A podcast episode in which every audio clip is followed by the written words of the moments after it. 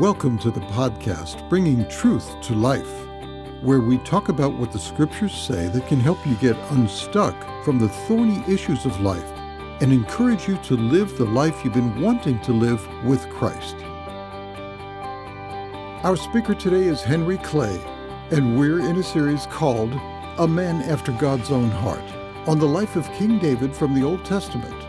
God called him a man after his own heart, but we see that he was far from perfect.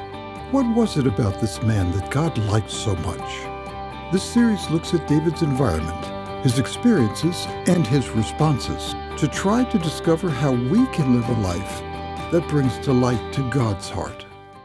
Calm our hearts, Lord. We are delighted to be in a good place today with friends in the church, with the Scriptures, with the Holy Spirit, with an open heaven. We ask you to soften and quiet our hearts now as we draw near to you in Jesus' name. Amen. But we are in our series, A Man After God's Own Heart. We're in the sixth week, Beauty and the Beast, or beasts, as in this case, since there are two of them in this chapter.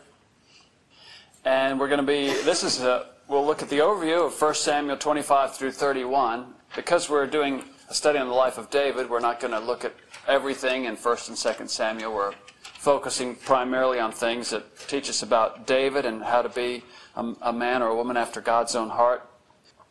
Chapter twenty-five is about Nabal and Abigail. Chapter twenty-six is the second time that David spares Saul's life. Saul, of course, is the king who's, with murderous intention, is trying to wipe out David, who he views as his, correctly, as his replacement sent from God. And verse twenty-seven, David is hanging out with Saul's enemies. That's a good place to be, feel safe. Maybe not from the Philistines, but uh, uh, twenty-eight is when Saul goes and visits a, a soothsayer or a witch at a place called Endor on the eve of the battle, with the big battle at the end of First Samuel. And twenty-nine, Achish sends David back to Ziklag. Achish is the Philistine commander, and he decides we can't trust David. Uh, in this battle, something uh, he he doesn't, but the other commanders don't don't think it's a good idea.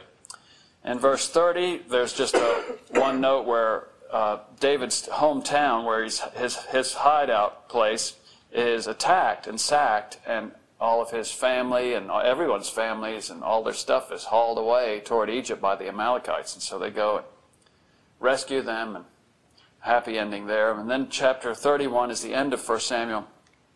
And the big battle with the Philistines, and it ends up going against the uh, the Jews, and Saul ends up committing suicide.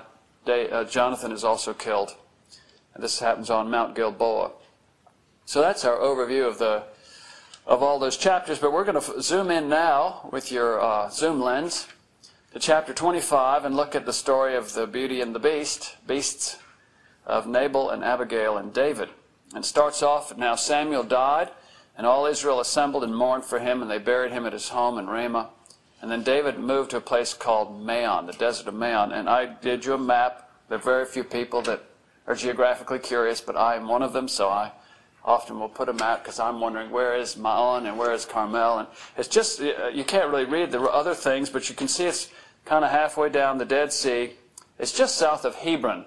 Hebron was the part of the Promised Land that Caleb inherited. Remember, that's where the giants were, why they didn't go into the land at first because they were afraid. So forty years they wandered in the wilderness, and when they finally did get to go in the land, and they asked Caleb, who by this time was in his eighties, well, which you, we'll let you pick which part of the land. He says, I want the place where the giants are, uh, just to, to show everybody that we should have gone in the first time.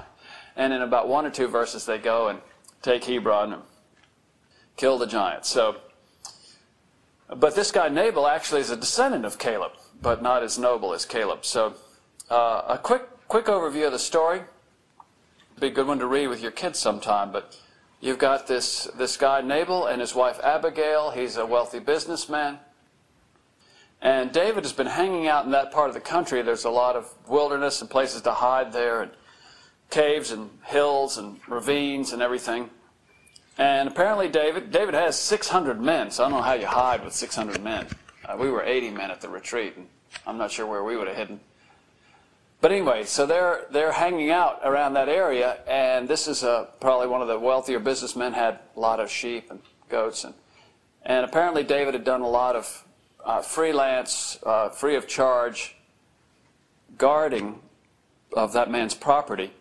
And we see from things that happened, like in Ziklag with Amalekites coming in and hauling everything off, that there were dangers, there were uh, thieves and roving bands, and David, instead of being just another roving band and taking what they wanted, they protected them, and uh, in the story it says nothing was missing. So anyway, a feast time comes, and David sends ten men to see if they would like to let them be part of the party and give them some food and a, as a token recognition of the work they'd done for him. If you look in verse nine or ten, Nabal answers and says, "Who is this David? Who is this son of Jesse?" Which means, obviously, he knew exactly who David was. He was the son of Jesse. But it's like, who does he think he is more? Many servants are breaking away from their masters these days, so he knew he was on the run from Saul. "And why should I take my bread, my water, and the meat I've slaughtered for my shearers," they were shearing the sheep at that time, "and give it to men coming from who knows where?" So it's a real, it's a giant put down.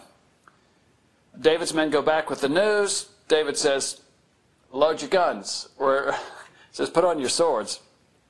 And so they, they head off. In the meanwhile, a servant runs to tell Nabal's wife, "We've got a big problem here. Our, our master Nabal has caused trouble again, and David really was had treated us well, and it would have been the least he could have done to give him a little bit of food or something, you know. And this is going to turn out really badly." Uh, look at verse seventeen. The last thing the servant says, "Now think it over and see what you can do, because disaster is hanging over our master and his whole household. He is such a wicked man that no one can talk to him." So that's why the servant didn't bother to try to talk sense into Nabal. Apparently some, several had tried, and uh, it had not gone well. So Abigail hurries up. She gets some food together. She sends it on ahead. Then she comes afterwards. She then goes, meets David, intercedes. And the short version is he he realizes that that was, you know, he was just taken in a moment of rage and really needed to calm down and not uh, take vengeance with his own hand. She then goes back. Nabal's drunk, so she waits till the next day and tells him what happened. Apparently at that point he has some sort of a seizure, goes into a coma, lingers for ten days, and dies. And David hears about that, and then since, you know, since that would meant she would be a widow, he, he offers to, to marry her, to take care of her. So that's the short version of uh, First Samuel twenty-five and the story of Beauty and the Beast. Let's look at Nabal. He was a businessman. He was wealthy. He was married. He was a had good lineage of Calebite. That's on your sheet there. And that's in the tribe of Judah. So that's fine. But it also says he was harsh, evil. He was a worthless man. He was a fool. He was unapproachable. Uh, First Samuel twenty-five, twenty-five. Um, anybody got the King James Version? King James here? Oh, wow, that has died a complete death here. Okay. Let's, uh, first, uh, that verse says, "Let not my Lord, I pray thee, regard this man of Belial, even Nabal, for as, he, for as his name is, so is he. Nabal is his name, and folly is with him." In other versions, how does your version read, verse twenty-five? Okay, that that phrase, "that wicked man Nabal," that wicked man Nabal, is uh, the original is "that man of Belial," and it meant. Um, and so I've got a little note on that, just for those of you that like linguistic things. I've got geography, linguistics. Man of Belial, it basically meant a person who was deceptive and uncaring of others. Synonyms, or from the thesaurus, for that. Every every culture, every language has a list of names that they use to call people uh, a beast. A bad egg, bad news, a black sheep, a creep, a good-for-nothing, a heel, a lowlife, a maggot, rascal, reprobate, villain, wretch, beast, bad apple, a jerk, a bum. All the things you're hoping your son doesn't become. But it's interesting, not only Abigail, but also the servant uses the same term. When she's talking to Abigail, he's saying, "Well, you know what a jerk this guy is. If anybody's going to save, salvage this situation, it's got to be you. There's no hope with him handling this situation." Now let's look at a comparison between Abigail and Nabal. uh, this odd couple. She was responsive. He was unresponsive. And this is a, a helpful tool in Bible study a lot of times, to set up a compare and contrast between people, between situations. Um, and this shows, this is a, a contrast. She was grateful. Nabal was ungrateful. She was generous. Generous. He was stingy. He had plenty of food, plenty of animals. He just wasn't going to share. Abigail was complimentary. Nabal was insulting. Abigail was humble. Nabal was arrogant. She was polite. He was rude. She was sweet. He was nasty. She was wise, and he was foolish. Not only was he shooting himself in the foot, because you, think about it. You got David. You got six hundred men, and they're they're all armed. And I have a sneaking suspicion that Nabal had not hired Blackwater to to uh, watch over his flocks. You know, I mean, he had his shepherds, and they had their sticks and stuff, but I mean, it probably wasn't that many, and it was an awful lot of animals to watch over. And if he made David mad, David could just go take whatever he wanted. So, I mean, even if you're just talking selfishly, he didn't handle this situation very well. Uh, he was he was really being foolish. Let's take a look at uh, a little closer at what she says now, at her, her little speech here. And let's see, it starts in around verse twenty-three. It's interesting. This is the longest speech, I think, of any woman in the Bible, or at least in the Old Testament. And so really, in, in one sense, this is a very small incident. You think this is just, you know, the kind of things that, I don't know, your child might come home and tell you a story, and they go on and on and tell you all the details. So I don't really need all the details on this. Uh, and you think, why, why does he give so many details on this particular story?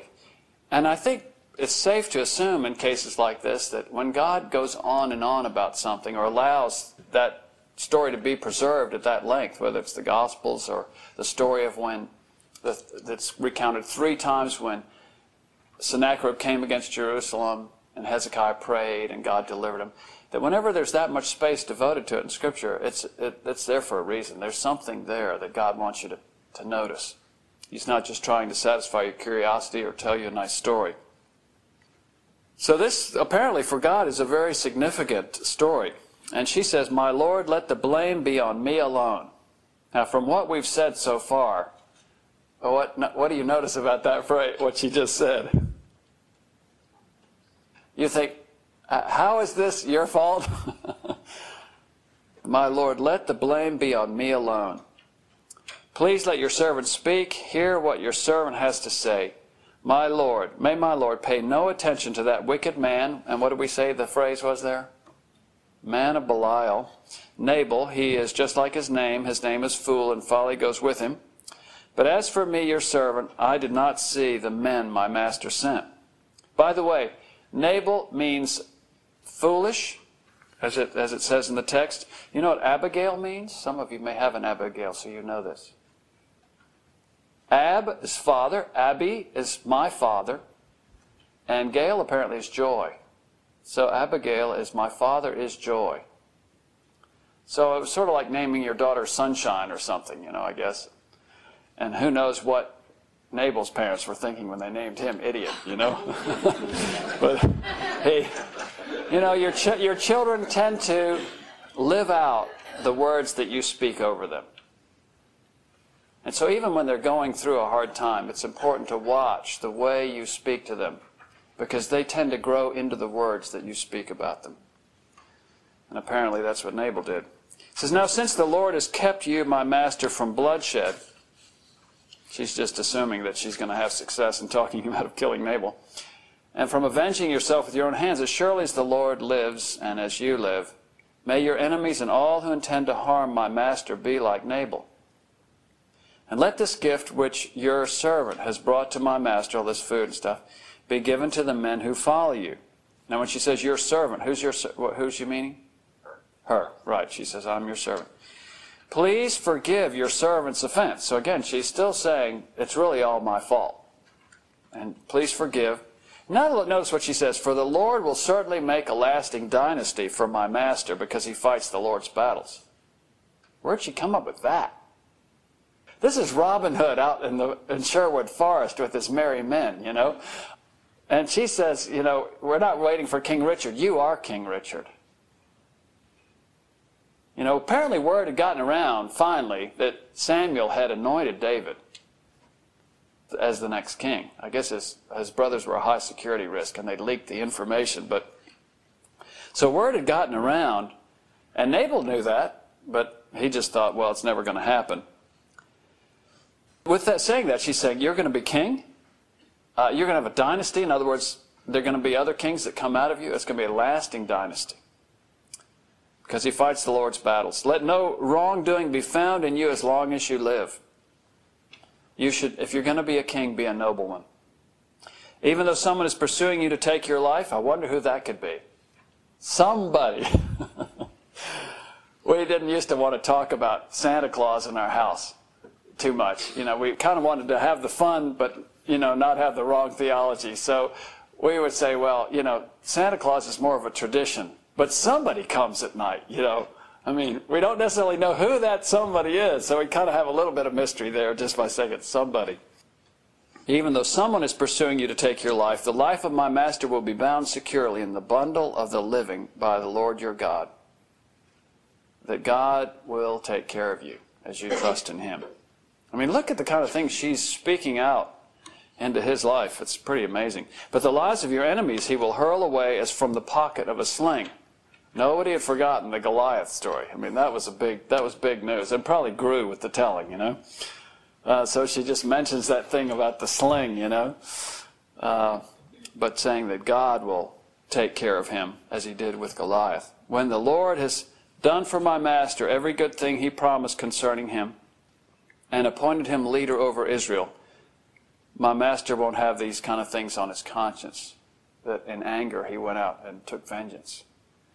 She says, when the Lord has done for my master every good thing he has promised. Uh, do you see that spirit of faith and hope? When you speak to your speak to your child, someday you're going to be great for God. And when that happens, I want you to pray for me. But looking ahead and viewing that God is going to be faithful and take care of him and, and do all that God has promised. And when the Lord has brought my master success, remember your servant. Doesn't that remind you of the thief on the cross? Lord, when you come into your glory, remember me. He says, this day you'll be with me in paradise. So anyway, well, let's uh, let's look at a little bit of so what on this. We see Nabal. We see uh, our beasts. Nabal, proud, arrogant, closed, unapproachable. Are you a beast? My dad used to, in our family, the, the boys were the beasts and, and the girls were the sugars. So my dad was the big beast, and we were all the beasts. And then my sister was the little sugar, and my mom was the sugar. But but Nabal really was a beast. I wonder today, are you like Nabal, or, or are you a learner? Can you receive correction and input? Do you listen to your spouse and your kids, or are you unapproachable? Do you have any idea what they might say if they thought you would listen and not get mad?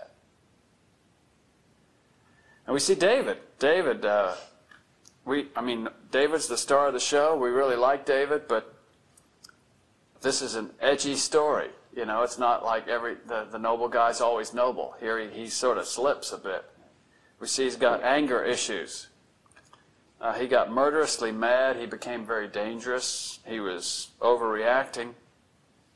Here he'd been slighted by Nabal. He was ready to go kill every man there. That was his, that was the limit of his nobility. He wasn't going to kill the women.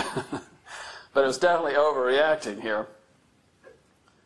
And yet he felt completely justified, which is a characteristic of people that get completely overcome with rage, uh, and why it's often dangerous to get in their way, because they'll end up including you in, as a target. I wonder, uh, do you have anger issues? Do you get angry often? Are you getting more violent? Are your wife and kids scared of you? Or is your husband afraid of you? I think it's interesting to see here that even God's best guy had anger problems. But at least uh, different from Nabal and David, David was at least uh, approachable, and, and Nabal wasn't. And that, I think, was what, as we talk about a man after God's own heart, doesn't mean that you never struggle with anger. It's that, can anybody really speak into your life? It wasn't that he couldn't blow it, but that he could learn and repent and change. And then we look at the beauty, Abigail. Uh, in one sense, she's a type of Christ. When she says, "On me alone be the guilt," when really it's hard to figure out how any of it was her problem. Uh, we see her interceding before a wrathful leader on behalf of her brute husband, Nabal. And Jesus stepped into the gap between us and the wrath of God. God had said, "The soul that sins shall die. I'm angry at the wicked every day." And Jesus steps into the gap and says, "On me alone be all the sins of, uh, of all of my Nabals that I'm trying to save." And she stands between the avenger and the victim with gifts and pleas. She takes the sin on herself. She says, "Please forgive this transgression of your maidservant." Romans five eight says, "While we were yet sinners, Christ died for us." What a beautiful picture of the work of Christ, standing in the gap, being a peacemaker, being courageous. So in closing, let's look at this dynamic of the beauty and the beast. You know, I think with these children's stories, uh, fairy tales, folk tales, a lot of the, the ones that are the most popular and long-lasting are ones that touch a deep truth in the human makeup, in the way we uh, deal with issues, with problems, with righteousness, with unrighteousness. When we think about the the Beauty and the Beast story, thinking, well, what what are the themes running through that? You know, I think people tend to, the prevailing opinion for the for men is that we tend to be beasts.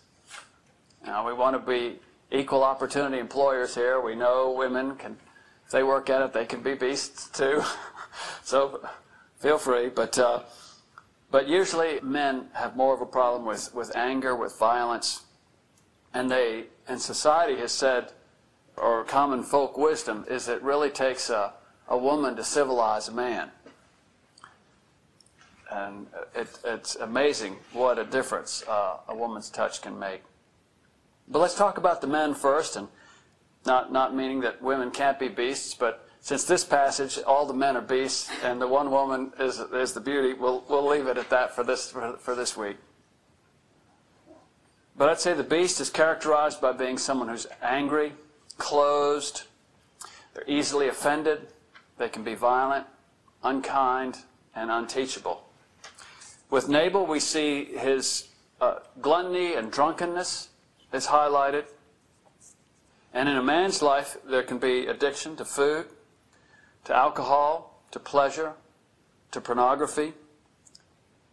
Something that happens a lot of times with men that helps keep them beasts is no real friendships with other men. They kind of get closed off. I wonder today if you're in some kind of a small group, I wonder if you decided on purpose not to go to the men's retreat. It wasn't that you had a genuine reason not to. You just decided not to go, and that's just shutting yourself off. I'm not saying if you didn't go, you're a beast. There were a bunch of beasts there. But, uh, but at least you're trying to be better, you know? But that whole idea of being closed, of, of being unapproachable, of not having any intimate relationships with other men, of even avoiding things like that. Do you have the courage to ask your mate, to ask your wife, in what ways am I a beast? Do you feel you can, uh, to ask her, do you feel you can talk to me about the things that aren't right in my life? Or would you say, no, I, I just can't talk to him. I can't, I can't really tell him the truth. Can your wife tell you the truth? Are you ready to deal with your sin, whatever it is? I think this passage challenges us to humble ourselves and be willing to ask for help. And if someone is trying to help you, beasts, don't make their job so difficult. If somebody gets up the courage to rebuke you or reprove you, the best thing you can do is thank them. Normally when someone reproves you, it's never one hundred percent right. And because of our pride, we latch on to whatever is not right, five percent, fifty percent, ninety percent, and try to hold, throw the whole thing away based on whatever we see is not quite right in that reproof. But the humble response is to recognize God doesn't hold me responsible for anything of the reproof that was incorrect. But if there's even one percent in there that is correct, he's waiting to see, well, but Henry, what are you going to do about that? If someone's trying to help you, don't make their job difficult. And let's talk about the beauty, the one who is going to civilize the beast. Women have a tremendous power to influence men, for good or for evil. But it's very important also to learn to do it in the right way. Proverbs twenty-five twelve says, like an earring of gold and an ornament of fine gold is a wise reprover to a listening ear. A wise reprover to a listening ear. A wise reprover is somebody who knows how to speak to someone else about an issue in their life. Not just what to say, how to say it. And a listening ear, someone who's willing to receive it and profit from it. Proverbs twenty-five twelve. So women, do you know how to gain a hearing? Or do you just nag and pout? Look at Abigail's approach to David again. She was humble, even though she could have said, am I the only sane person here? Have we all gone crazy? Uh, she goes humbly. She accepts blame. Even to a large extent, she was blameless. Even so, she says, it's okay. Like Christ, she took on the blame of others. And that's a very powerful thing. When you don't go in depending on your righteousness, but saying, well, let, let's just say it's all my fault. If that'll open up a door for us to move ahead. She was respectful. She doesn't come in accusing David. She was submissive. She didn't usurp his leadership role. She still let him make the decision. And she was gracious. Do you notice the way she uh, addressed him? What did she say? Lord. Not you, beast. You're another man of Belial. I'm surrounded by him.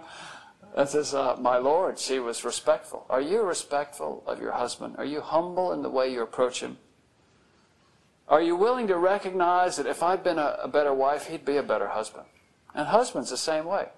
You know, uh, some of you are very unhappy with, with the way your wife is right now, perhaps. You don't want to tell her that, or maybe you have told her that. But the fact is, if you'd been a better leader, she'd be a better woman. If she's been in your care for over two to five years, and she is, a large, to a large extent, a product of your leadership. And if you don't like what you see in her life, you need to say, Lord, what, what do you need to do to upgrade my leadership? I'm the shepherd of this flock. And if that sheep is limping, it's something I failed in. Don't you see the power of humility? Don't you see how that would draws a deeper and more genuine response from the other person? You may think, it, it, wives, it's just because he's closed and unteachable. He's the beast. But maybe you haven't been the beauty. God wants to teach you how to really inspire your man to great things. Look at how Abigail knows how to look ahead and see what God is going to do through David. Are you, are you viewing things through the eyes of faith? Or are you finding that you're tending to be negative, pessimistic, critical? We all struggle with that. Uh, Wendy says I'm sort of like Eeyore sometimes. When something doesn't go right, I just assume everything's going to go wrong now. She says, stop it. And I need her to help me like that. God has made you to be a beauty, women. But just as the beast has to be open and teachable, you have to be open and teachable too. I wonder, do you let your husband speak into your life? Or does he know he better keep his mouth shut or we're going to enter another ice age? So to all the beasts out there, let me tell you, there's hope. Look at all that God did with David. It's just incredible. It's wonderful what God did with David, even though he was a beast sometimes. And to all the potential beauties out there, don't be discouraged. We desperately need your help. We need your input. There are things that women perceive that men can't perceive, they will never get. The only hope they have is that they get your proper input, given the right way. And ladies, we're sorry we are so difficult. But as you fulfill your role, we want you to know you're like Christ himself, interceding for us, saving us from ourselves, challenging us to become all we can be for God. Your man will grow up into the image that you have of him. So beasts, let's respond to our beauties. Beauties, hang in there with your beasts.